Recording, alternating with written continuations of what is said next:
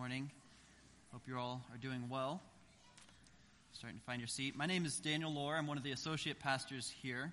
I'm here because Nathan and Craig went with Zach to Louisville this last week to get him graduated from seminary. Where's Zach? There he is. Zach graduated. Yeah. He's a master now, master of all things divine. So, you know, Craig and Nathan got stuck. Their plane got canceled, and they had to go through all the different places. And they're in Vegas now. They're trying to get home. Long story short, they said, "Hey, can you handle it?" It's like, "Hey, we got two MDivs now. If they can't handle a Sunday morning, they should be fired." So hopefully today goes well because I put my career on the line. All right, let's pray before I get lightninged. Lord, thank you for your kindness to Zach, to get him to persevere through a very long, very difficult study, to complete it. Lord, I pray that you would help him finish his last 2 weeks well, and that he would work hard and do it all for your glory.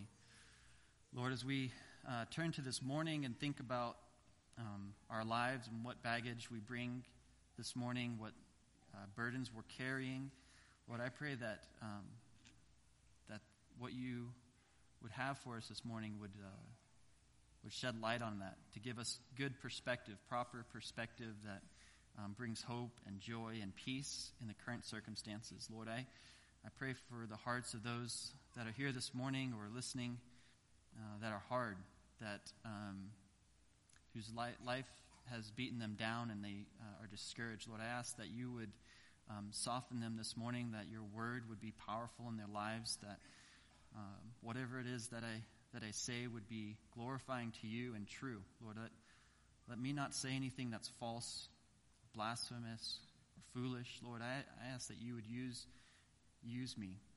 Lord, I'm inadequate in myself to do this task, to bring your word, which is perfect and pure, and I'm a clay vessel. And I ask that you would use me this morning.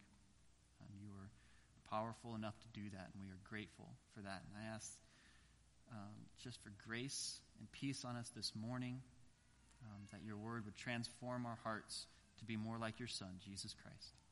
And it's in his name that we pray. Amen. So in Tehachapi, we get the same sunset pretty much every night. We don't have clouds hardly at all, and so the sun rises and then it sets, and it looks almost the exact same every single day.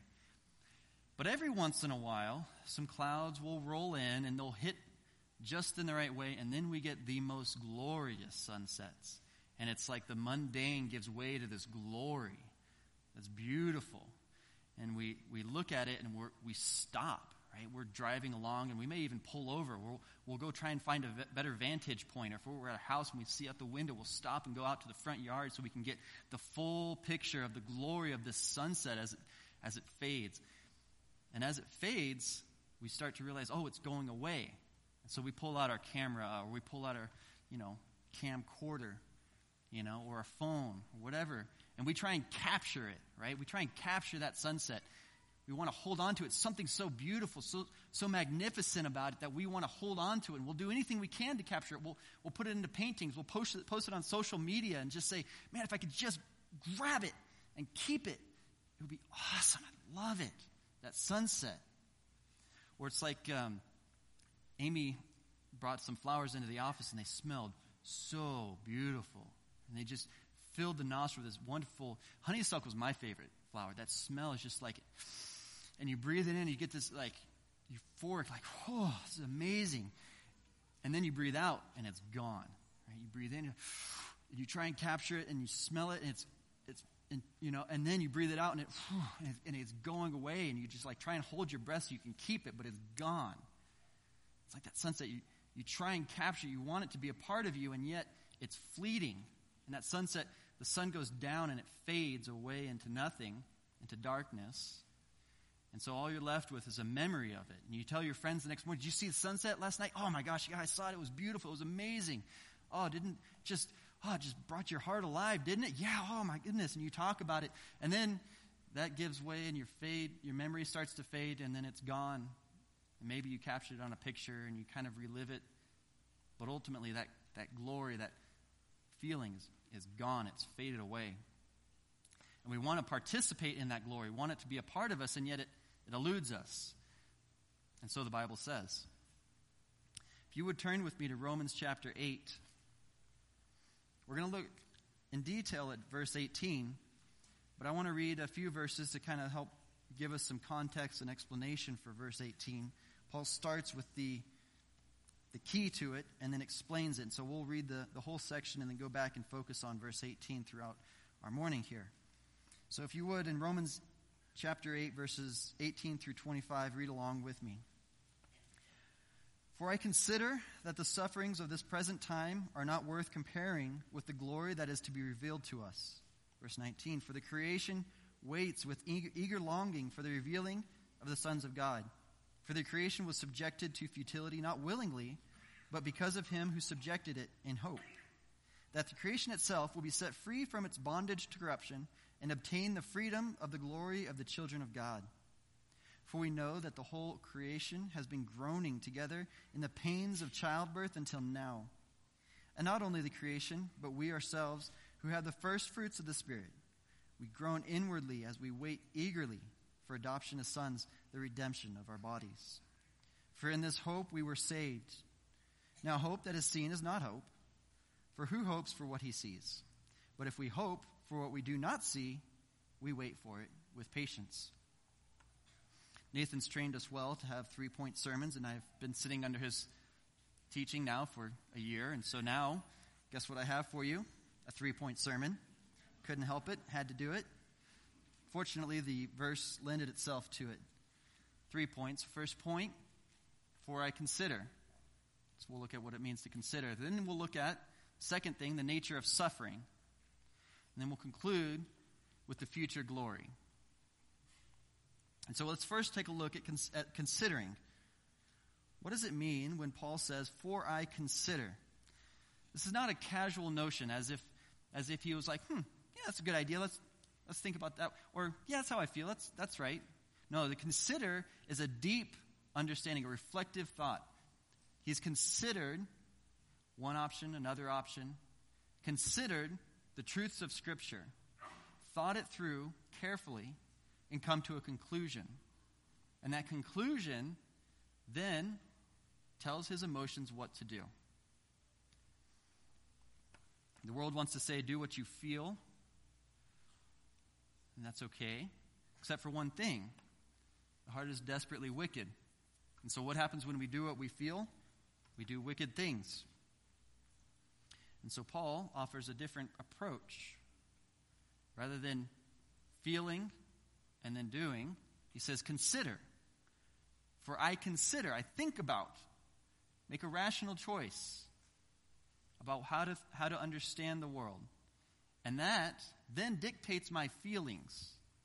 See, our feelings are wild, and they're awesome. God has given them to us, they're a gift. I don't want to say that feelings, emotions are bad in any way. I'm not trying to say that. But what the problem is that we're in a sinful flesh, and those emotions run rampant. And so you have to keep them on a leash. Imagine a little dog, right? You got to keep that dog right up close to you, right?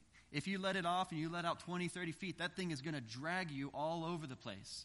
And if you just follow it wherever it goes, it's going to take you into some troublesome places. So you rein it in, you get that leash right, nice and tight to you, and you say, this is how it's going to be. This is the truth.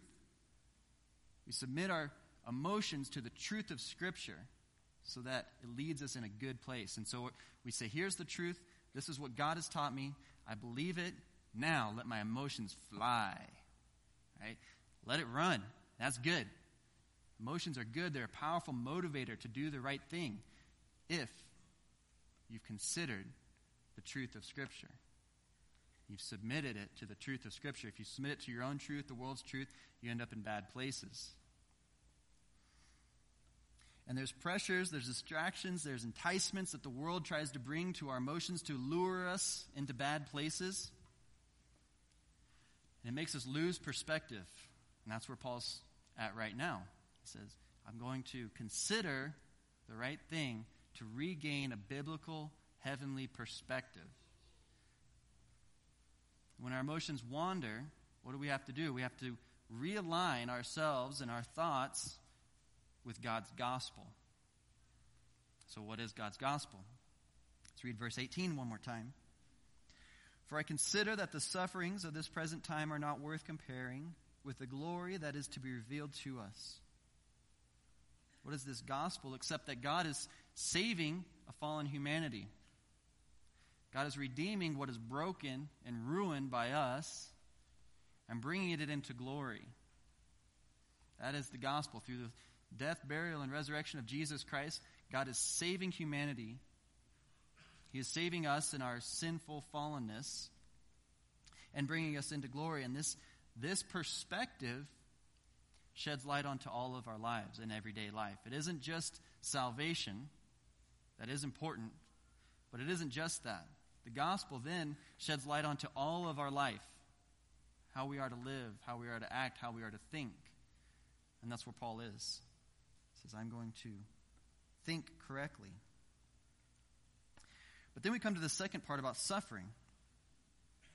And then we need to jump back to verse 17 really quickly, because it's a difficult thing. So jump back to verse 17. It says, and if children, then heirs, heirs of God and fellow heirs with Christ. Okay, that's great. Stop right there. We're doing good. We want that. We like that. Hey, God's the king. He's in control of all things. We're heirs. That means like son-daughter relationship. This is good. Heirs implies inheritance, right? That means we get good things from God. God produces good things. All good and gifts come from heaven above, God, right? And we're going to get that. We like that. Excellent. God, we got good gifts. I'm on board. That sounds good. Line myself up with Christ, get some good gifts. Then we keep reading. Provided we suffer with him in order that we may be glorified with him. Provided that we suffer with him. Oh, well, that's different. I'd rather not go through that part. The heirs, that's a good deal.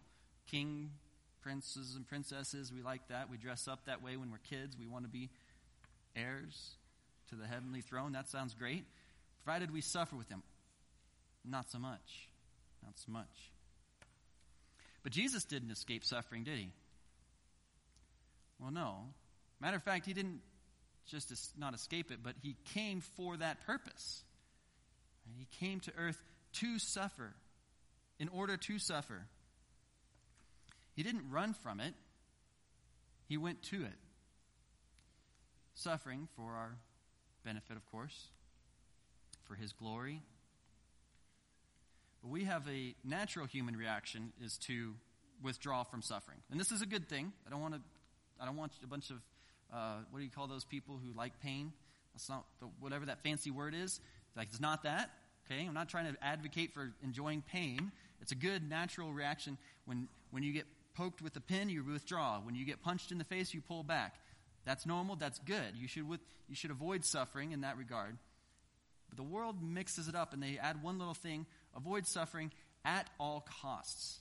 That's the world's motto. Avoid suffering at all costs. Whatever it takes, I don't want to suffer. I don't want to feel pain. So I'm going to do this, or I'm going to do that. I'm going to sacrifice other people. I'm not going to serve. That would cause pain and suffering. I don't want to do that. I don't want to put myself in a vulnerable position. I don't want to, you fill in the blanks. I don't want to suffer. I don't want pain. I'll do whatever it takes to not do it. And Jesus said, no, I will suffer for the right reason, for God's law. I will suffer for God's people. So he doesn't run. And if Jesus didn't run, why should we run? And why do we run? Should not try to avoid suffering. But what is suffering? I think there's two kinds of suffering described in the Bible, categorically. Two kinds of suffering. One, I think there's sin-induced suffering. So, kid steals candy from the cabinet, takes it to their room, whole bag of candy, wolfs down the whole bag of candy quickly before the mother finds out. Then what happens? Stomach ache, right? Induced vomiting, right?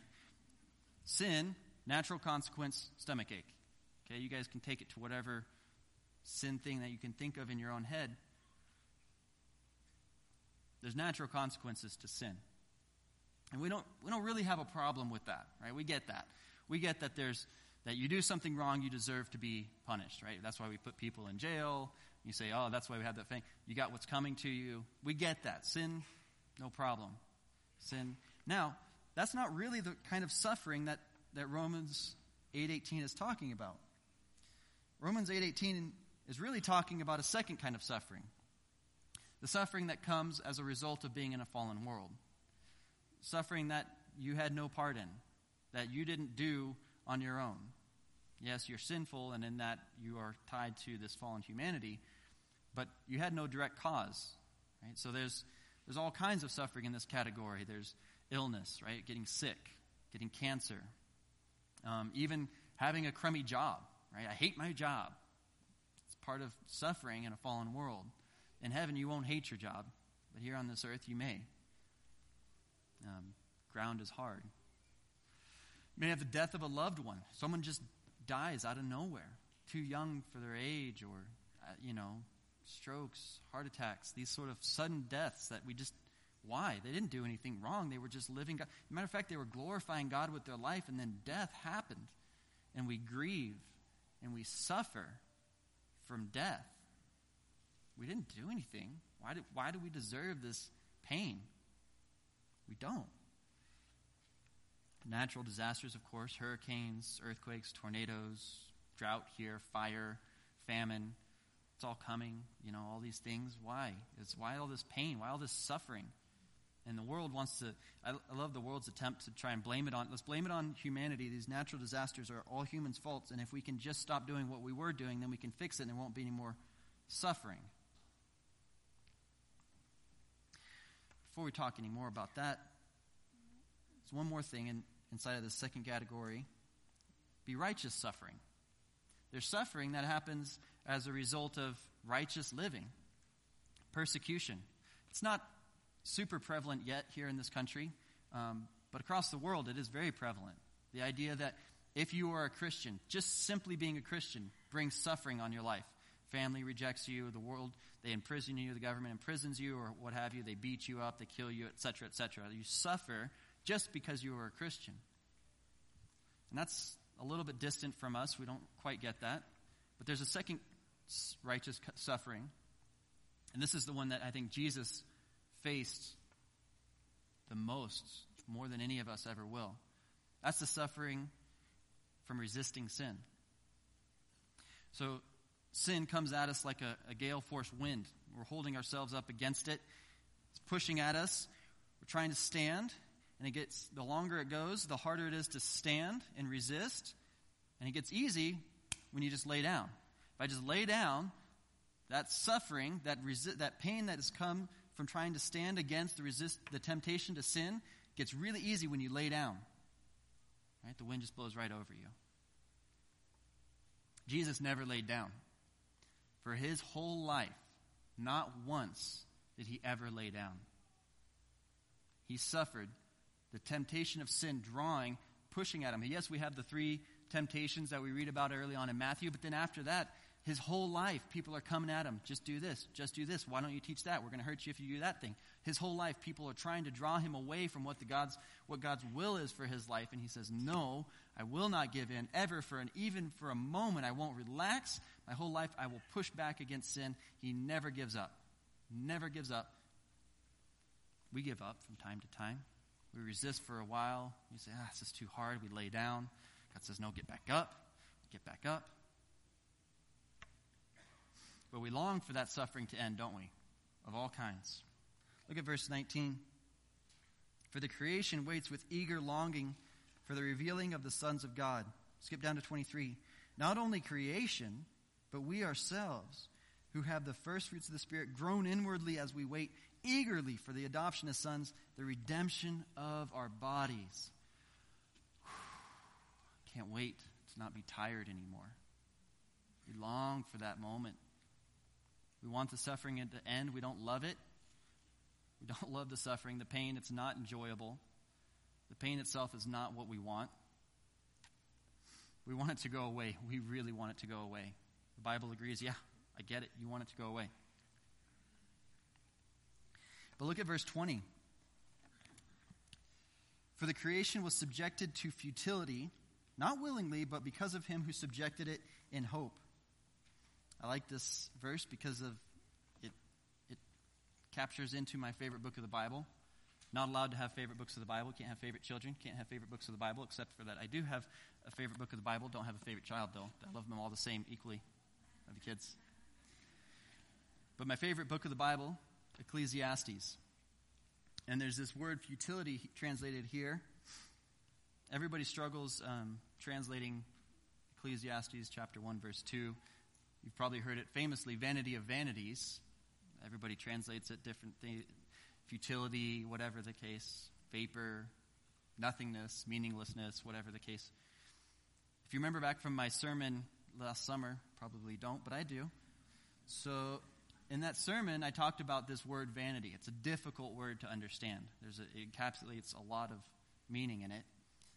But I described it as a vapor, right? There's a vapor that comes up and it appears for a moment, and you try to grab that vapor, and as you grab it and hold it in your hand, you try to hold it, and the tighter you squeeze onto it, the faster it squeaks through your hand and goes through, and then you open your hand and it's gone and there's nothing left. That is vanity. That is futility, is that you're trying to grab it, and no matter how much you try and grab that vapor, there's nothing left. You have nothing to show for your efforts. That is the futility. This is the same word when they translated the Hebrew of Ecclesiastes into Greek. They used this same word, futility. This futility of life. You read Ecclesiastes and it says, vanity of vanities, all is vanity. There's nothing, no purpose under the sun. And that's after, you just have read Proverbs, and Proverbs says, if you do it this way, here's your benefit. Obey God, here's your blessing. Obey God, here's your blessing. Okay, don't do that, and you get this. Okay, good, got it figured out. Then you read Ecclesiastes, and it says, no matter what you try and do, nothing works out. What is that about? So Paul here, again, look at verse 20 carefully. He says, for the creation was subjected to futility, skip down, in hope. He connects futility and hope. Why does he connect futility and hope? What is that about? That's a weird connection. Everything, so you have this with children. They like to build towers. Rather, children like you to build towers. And so you take the Lincoln logs or the Legos and you build a tower and you get it up to this high. And what do? Wha-bam! They kick it, right? Boom, knock your tower. It's just, you're putting on the last block and then boom, they knock it over. You're like, what? That was purpose. And they're like, hope. I don't get it. No, there's no hope. You ruin all of my efforts. We get to build it again. Okay, and so it is. Look at Genesis. Everybody flip over to Genesis chapter 11.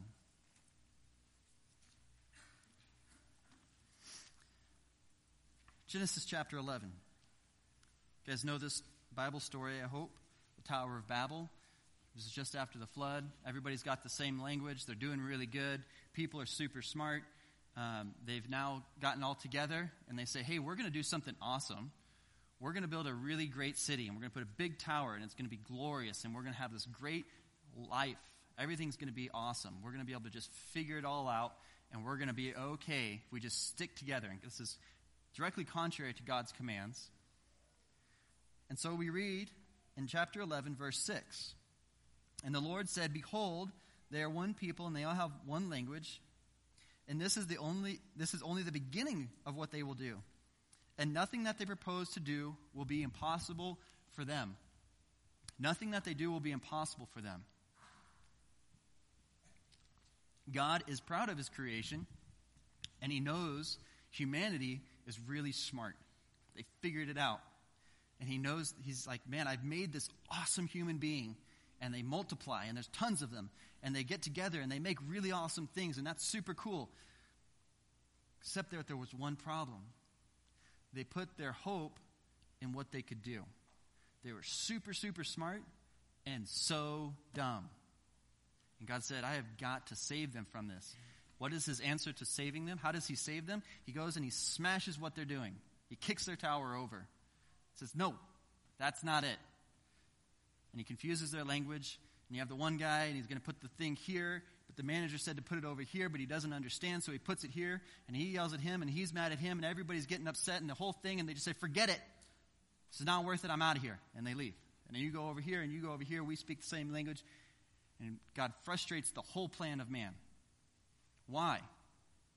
Because they had started putting their hope in themselves to save themselves. We are going to build this awesome city. We're going to build this awesome tower, and we're going to have a great life. They put their hope in their creation. God says no. No. It's not going to save you. So God, in his mercy, in his graciousness, he subjected them to futility. Why? So that they would give up their hope in creation. Because their problem was not in creation. Their problem is relational between them and God. That was their problem, and they didn't see it.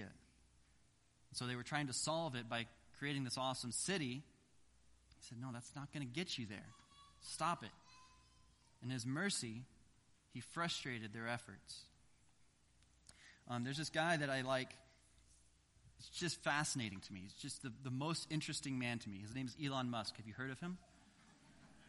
You have. First service had not heard of him. They just sat quietly. That was unbelievable. This is brilliant. I think he may be the most brilliant man of this generation. It's just incredible. The way his mind works. You know, I listen to these interviews, and it's fun. It's great because he's so open. He just talks. This is what I'm thinking. And he gets himself into trouble sometimes because he says too much. But he's a fascinating man. The way his brain works, what he does, he's like, yeah, I'm going to build some like electric cars, this PayPal thing, and then electric cars, and then spaceships, and these are all connected, right? And then tunnels for cars, and we're going to do this thing, and we're going to tap into the human brain and connect it to a computer. He's got these ideas, and then he does them, and you're like, people say that's impossible, and he's like, yeah, I'm just going to do it anyway, and then he does it, and you're like, whoa, this guy is crazy smart. But I was listening to an interview of his one time, and he got off talking about the meaning of life. And you know, someone says, what is why are we here? What's the purpose? What drives you? You know, and he said, what drives me is the hope that I can find the meaning in life, in science, and in technology. If we just get a better grasp on the way the universe works, we'll be able to figure it out. We need to increase man's conscientiousness, right? Consciousness. That man, if man obtains a higher level of consciousness to understand the universe and the way it works, then we can figure out what the meaning of life is and then be fulfilled in what we're doing. And he says, if we just advance science and technology far enough, we'll figure it out. He has put his hope in creation, in the tower that he's going to build. Oh, devastating. What's sad is he's read this, and he misses it. There is no hope in creation. That's why God has subjected it to futility, so that in all of your efforts, as you try and make something great of yourselves, God has subjected it to futility for your good, for your benefit. You look at Ecclesiastes, everything under the sun is meaningless. It's true, it's meaningless, because you should have your eyes on eternal glory. Right now is not going to save you. You got a broken relationship with the Father. That's your problem. Your problem is not here. One other thing. Look at Romans chapter 5.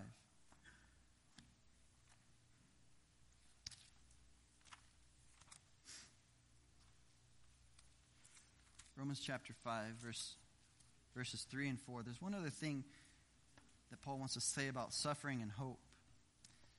Look at verse 3. It says, not only that, but we rejoice in our sufferings, knowing that suffering produces endurance, and endurance produces character, and character produces hope. He fills in the gap for us. How do we get from suffering to hope? It says, first step is endurance. Suffering comes, you endure through it. You don't give up. You don't lay down. You continue, you persevere through the suffering. And that endurance then produces character. The character, God is building you. He's strengthening you in himself to be able to withstand the suffering. Why? because it produces hope. The result of suffering is hope. Did Paul enjoy suffering? No. Not in itself. But he knew that it produced hope. Suffering is real. Suffering is painful. Suffering is unpleasant in and of itself. But Paul kept his eyes forward and saying, no, this is going to produce hope in me. So he welcomed it. Flip over real quick to 2 Corinthians chapter 1. He has more to say about suffering. Paul was good at suffering. He did a lot of it. He understood it well.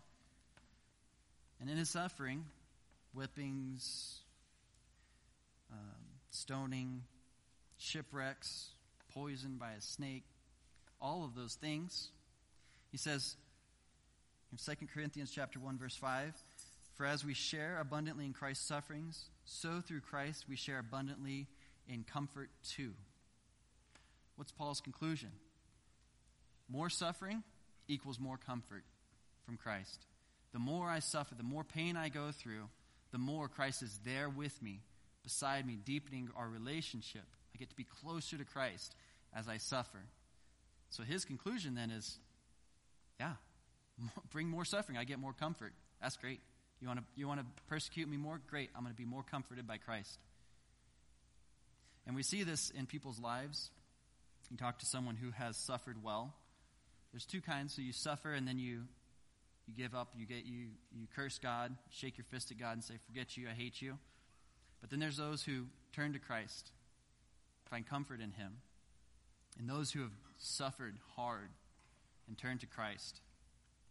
I think of my friend Ruthie. She said I could talk about her, so it's okay. My friend Ruthie just went through heart surgery. Painful, painful surgery. I don't know if you know much about it, but it is, from what I've seen in the recovery, I mean, it's just open it up. Painful surgeries, painful recovery, suffering indeed. She's not fazed for a moment.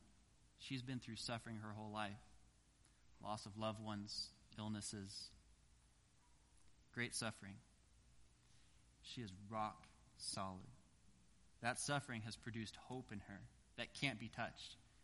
No one's going to be able to walk up to her and say, "Hey, did you know, God, the Bible's not true, you know. Right? Hey, have you heard about evolution? It's very convincing." She's just going to walk away like, "No, you have nothing to offer me. Christ has comforted me through great suffering. You can't touch me. One day I'll be with him in heaven." She has a solid hope that can't be touched. Her faith is unshakable because of the suffering that she's gone through. You contrast that with somebody who's lived a luxurious life, millionaires with their yachts and their houses and their whatnots. Man, they're like a ship tossed in the sea, man. They're over here looking at this religion this day and over here looking at this religion that day. Then they're an atheist, and then I find my hope in this thing, I find my hope in that thing. They're all over the place. The suffering produces hope, the building of character. And so it's good for us, even though it's painful. But the hope in what? What is it that we're hoping for? Yes, great. We have hope. Hope for what? This brings us to our third point, future glory. Okay, look at, again, go back into Romans 8:18. "For I consider that the sufferings of this present time are not worth comparing with the glory that is to be revealed to us." It's a difficult Greek word. The "to us" or "into us" is maybe the one way to do it. So some versions say "in us," some say "to us." And as you start to search through Scripture to understand what is it, to us or in us? Yes, it is into us, right? We become a part of that glory. But we have this competitive verse here where it's contrasting the here and the now, the suffering and the here and the now, and the there and the later. Right? So we have the here and the now, and we have versus the there and the later. What I find particularly interesting about Paul's approach here is that he doesn't compare his suffering to anybody else or even, for that matter, to his previous suffering or his future suffering. That's irrelevant here. Right? And Paul suffered greatly. He tells us all about how he suffered at other points, but he's saying, my hope, my comfort is not in that. I don't make myself feel better by comparing my suffering to somebody else's suffering. It's irrelevant. Right? You say, oh, my suffering is, it's not as bad as that person, or some people are the other side of it. My suffering is way worse than that person. Well, that's all great and well until you find somebody whose suffering is worse or not as good, or it's fluctuating. So Paul says, forget that. Or you say to yourself, well, this isn't as bad as it was. At least it's not what it was. Yeah, but it could get worse. I mean, who knows? Maybe it gets better. Maybe it gets worse. Who knows? Paul says, I don't find any hope in that, in the fluctuations of human suffering. You get some, I get some. Your suffering is your suffering. That doesn't matter what anybody else is suffering. It's painful for you right now. That's what's important. God has brought you the suffering he's brought you for his purposes in your life. Doesn't matter about everybody else's suffering. So he compares it not to anybody else, but he compares it to what? Future glory. Something that is sure and stable and fantastic.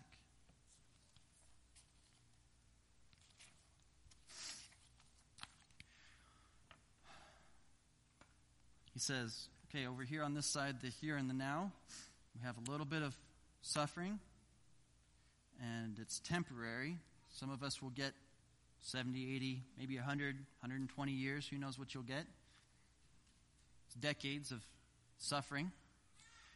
And on the other hand, he says over here, you get mountains and mountains of glory forever. Over here, a tiny little bit of this, nothing. And over here, mountains and mountains and mountains of glory. Put them on the scale. This one weighs 0, and this one weighs infinite. Boom. No contest. Which one's better? He says, which one's better? This one, which one's worse? Is this worse outweigh, is it worth it, right? Is this suffering at this present time worth what I'll get later, the benefits of later? He puts them together against each other. No contest, right? No contest. Look at that backwards. No contest. But why is this future glory so good? Nathan told me last week, he said, hey, you know, probably ought to connect it to Exodus somehow, you know, keep the flow going.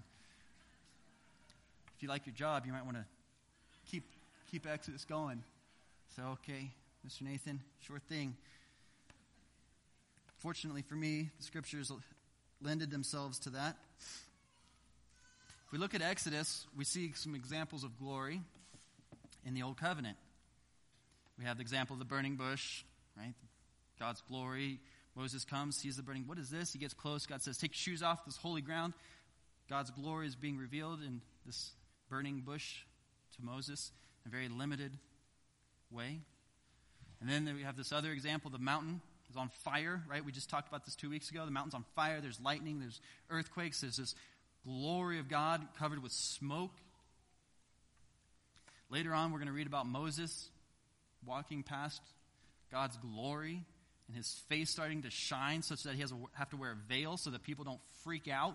God's glory is just radiating from Moses' face. But what do these three things have in common? Two things.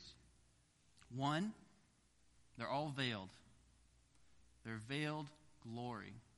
It's not God's full glory. It's a veiled amount of... Moses literally wore a veil. The mountain was covered in smoke. It's veiled. Number two, it's temporary, right? The bush stopped burning.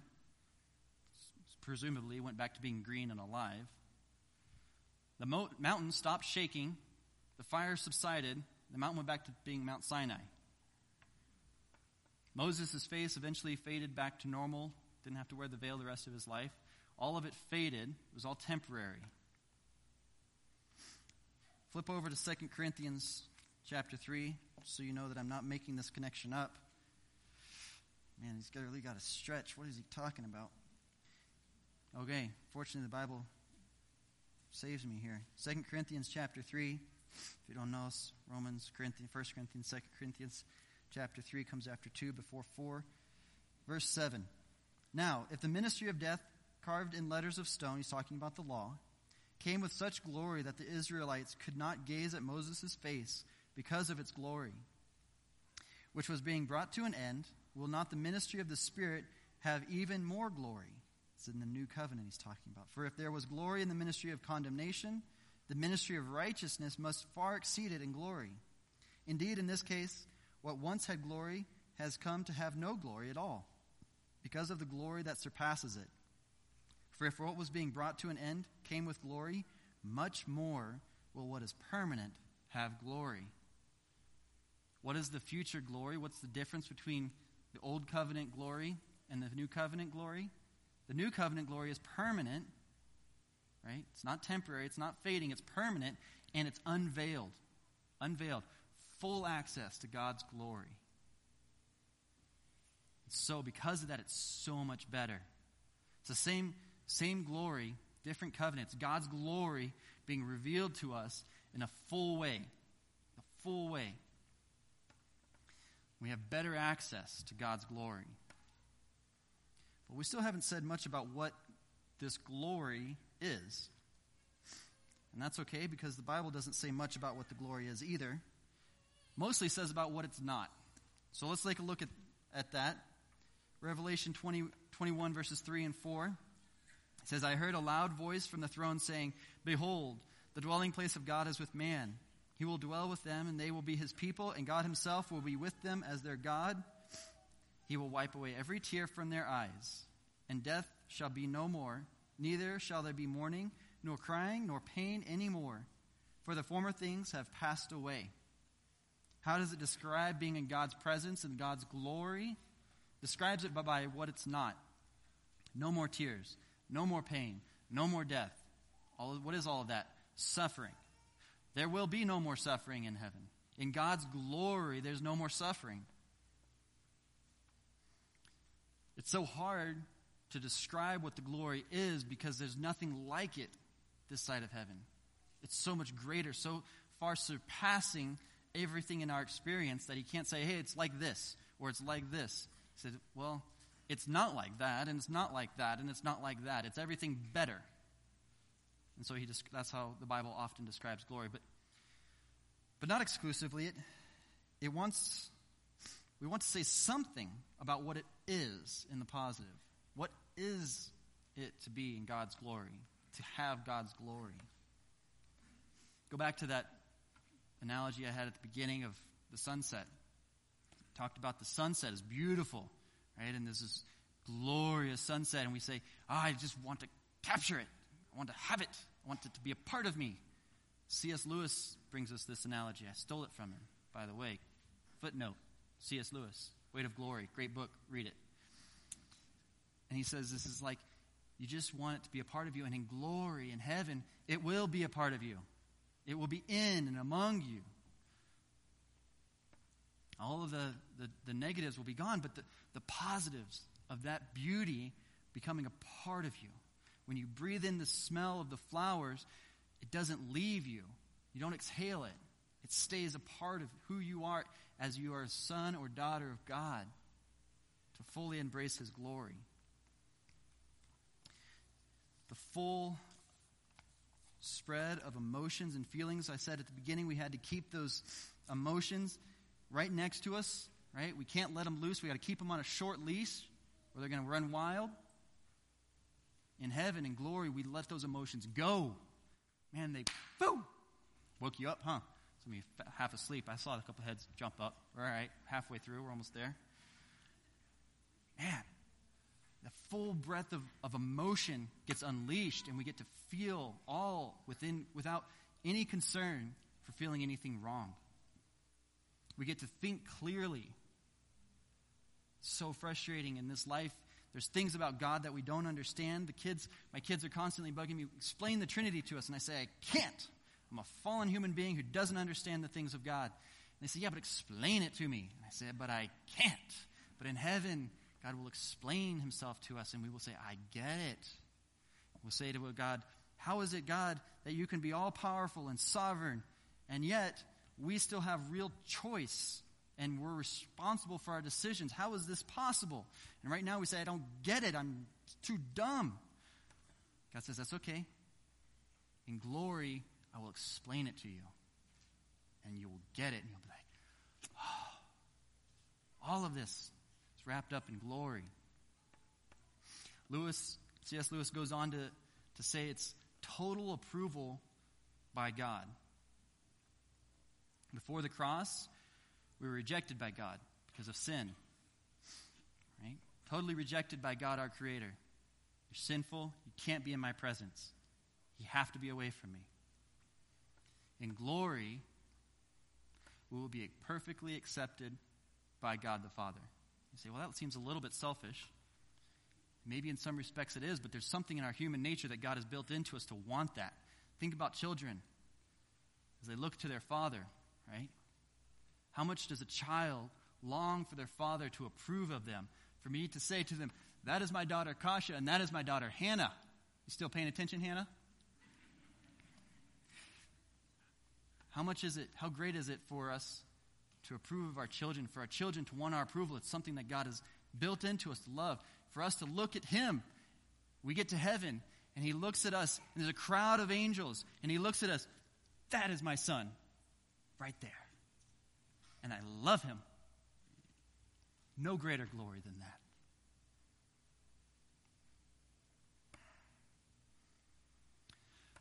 So Paul puts into perspective the sufferings of this current time. Romans 8:18, for I consider that the sufferings of this present time are not worth comparing with the glory that is to be revealed to us. We are accepted, not temporarily, but forever. So Paul compares this temporary suffering, he even calls it light afflictions. Paul calls his sufferings light afflictions. By comparison to anybody else's afflictions? No. Irrelevant.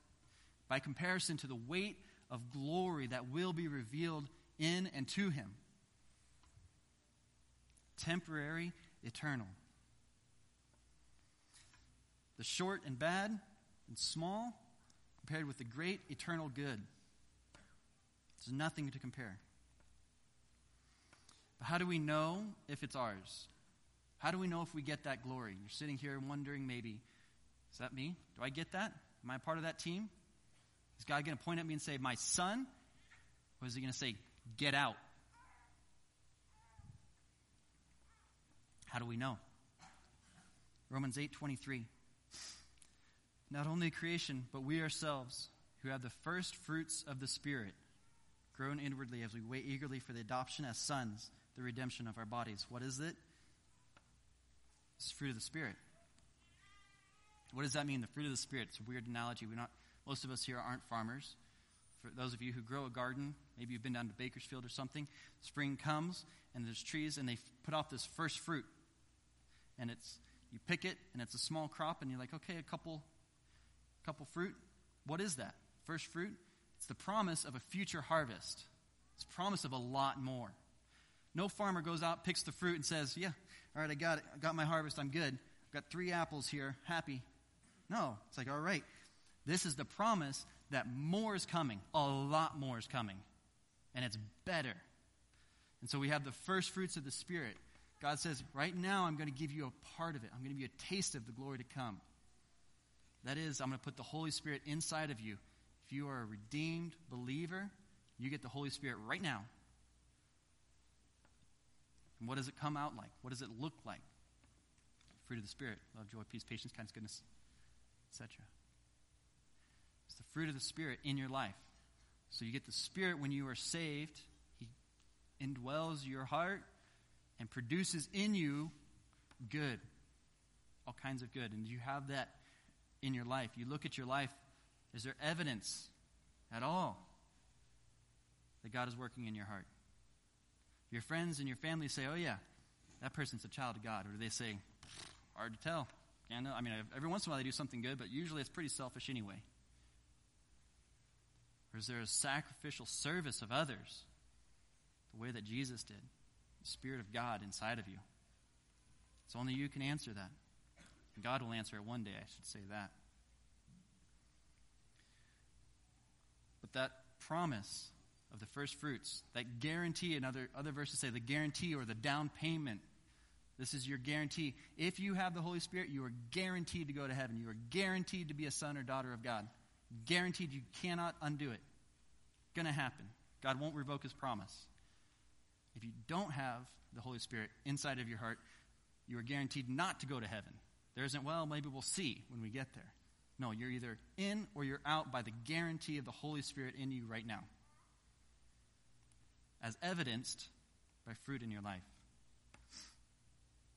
And so if you have repented of your sins and you put your faith in Jesus Christ for the forgiveness of your sins because you could do nothing, and you've received the Holy Spirit, guaranteed salvation, guaranteed glory. All of the wonderful things that we expounded today are yours in Christ. Okay, so what have we learned about suffering today? Well, first, remember, point one, consider properly. Your emotions are going to go all over the place. I feel this about myself. I feel that about myself. Suffering is too much. Whatever the case, whatever you feel, you say, hold on. We put that down for a moment. What is the truth of Scripture? This suffering is temporary and light compared with the glory that's coming. Okay, consider the truth of Scripture. I'm a child of God. I'm not a miserable, wretched nothing. I'm a child of the King. The truth of Scripture, consider, and then bring your emotions in line with those thoughts. Second thing we learned, suffering. The nature of suffering. It's real. It's painful. It hurts. It has a purpose. It has a purpose to produce hope in us. Produce character that produces hope. Unwavering faith that Jesus Christ is who he says he is, and brings the comfort that he promises. Our hope is not in creation. It's not in how good we do. It's not in what we can accomplish. It's not in how much money, etc., etc. Anything inside of the realm of this created order, there is no hope in that. Ecclesiastes. There is hope in future glory. Put in perspective the trials of this life. And the final thing we learned is glory.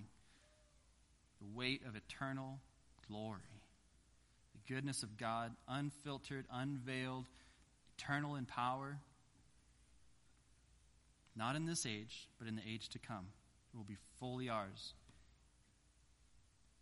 provided we suffer with him, in order that we may also be glorified in him. Let's pray. Lord Jesus, we thank you for your kindness, Lord, that you would come to this earth and suffer for our sake. And Lord, while our sufferings, we know that they are real, and you even allow us to admit that they are painful and real. Lord, we also know that by your word that they are temporary and light by comparison to the glory that shall be revealed to us. God, I ask that you would imprint on our hearts this week that these sufferings are such that they are temporary. Lord, that we would look to eternal glory to persevere and endure through the sufferings, that it would build character in our hearts and ultimately produce hope in the glory that is coming. We thank you, Lord, for all that you've done for us. I pray these things in Jesus' name. Amen.